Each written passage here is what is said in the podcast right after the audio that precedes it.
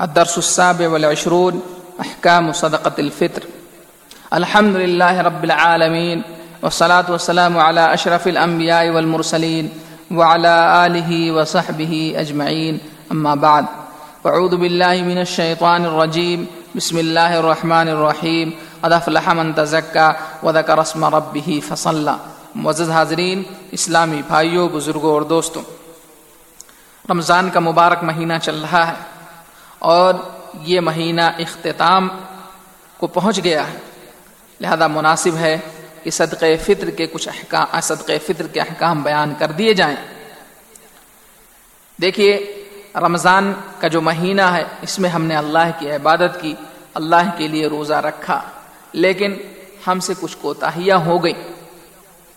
تو وہ کوتاہیاں ہماری دور ہو جائیں، اس کے لیے اللہ تعالی نے صدق فطر کو واجب قرار دیا صدق فطر کو واجب قرار دیا ہے اور اس کی وجہ نبی کریم صلی اللہ علیہ وسلم کی اس روایت میں بیان کی گئی ہے۔ فرض رسول اللہ صلی اللہ علیہ وسلم زکوٰۃ الفطر طورت من اللہ ورف و تومت المساکیر کہ اللہ کے رسول صلی اللہ علیہ وسلم نے زکوٰۃ فطر کو واجب قرار دیا ہے۔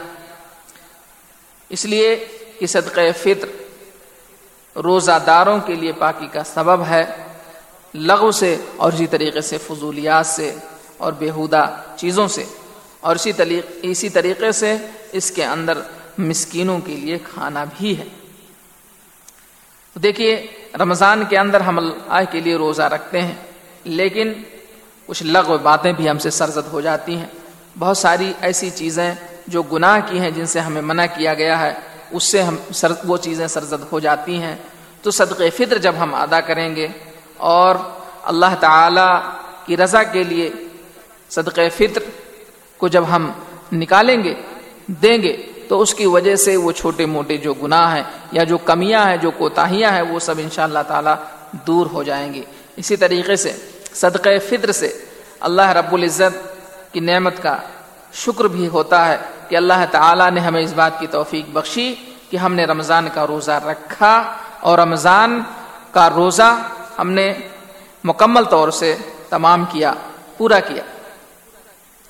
صدقہ فطر کے متعلق اس آیت کے اندر بھی تذکرہ موجود ہے، جو ابھی میں نے پہلے شروع میں پڑھی ہے۔ ادف من تزکا ودک رسم ربی فصل وہ شخص کامیاب ہے جس نے زکوٰۃ ادا کی اور اللہ کا نام لیا، اپنے رب کا نام لیا، اسے نماز پڑھی۔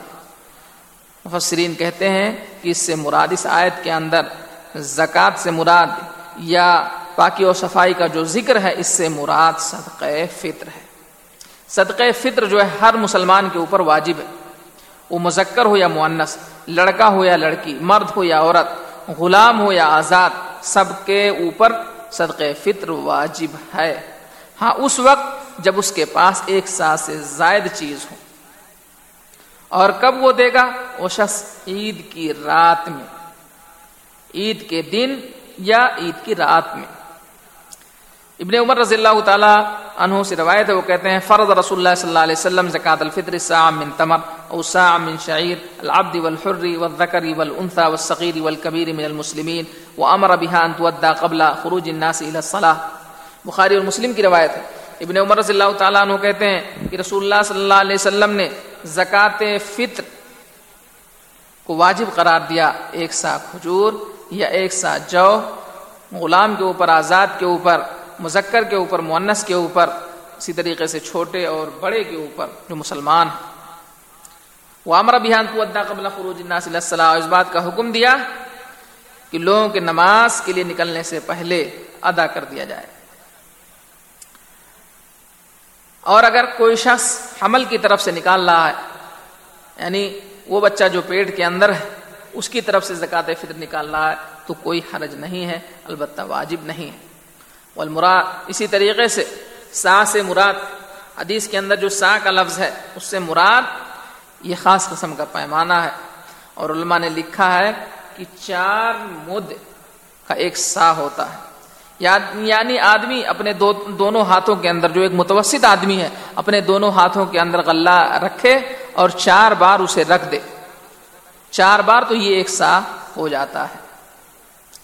زکا، زکات فطر یا صدقہ فطر کے نکالنے کے لیے دو وقت ہے ایک تو یہ ہے کہ جب سورج غروب ہو جائے، عید کی رات کا، عید کی رات شروع ہو جائے، تو اس وقت صدقہ فطر دیا جائے۔ اور سب سے افضل یہ ہے کہ فجر کی نماز اور عید کی نماز کے درمیان دیا جائے۔ اور دوسرا وقت کہ عید سے پہلے ایک یا دو دن دے دیا جائے۔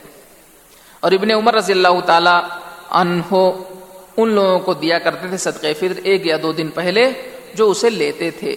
جیسا کہ روایت ہے۔ ابن عباس رضی اللہ تعالیٰ عنہ کہتے ہیں رسول اللہ صلی اللہ علیہ وسلم، فمن قبل الصلاة فهي زکات مقبولہ۔ من اداها بعد الصلاة فهي صدقۃ من الصدقات۔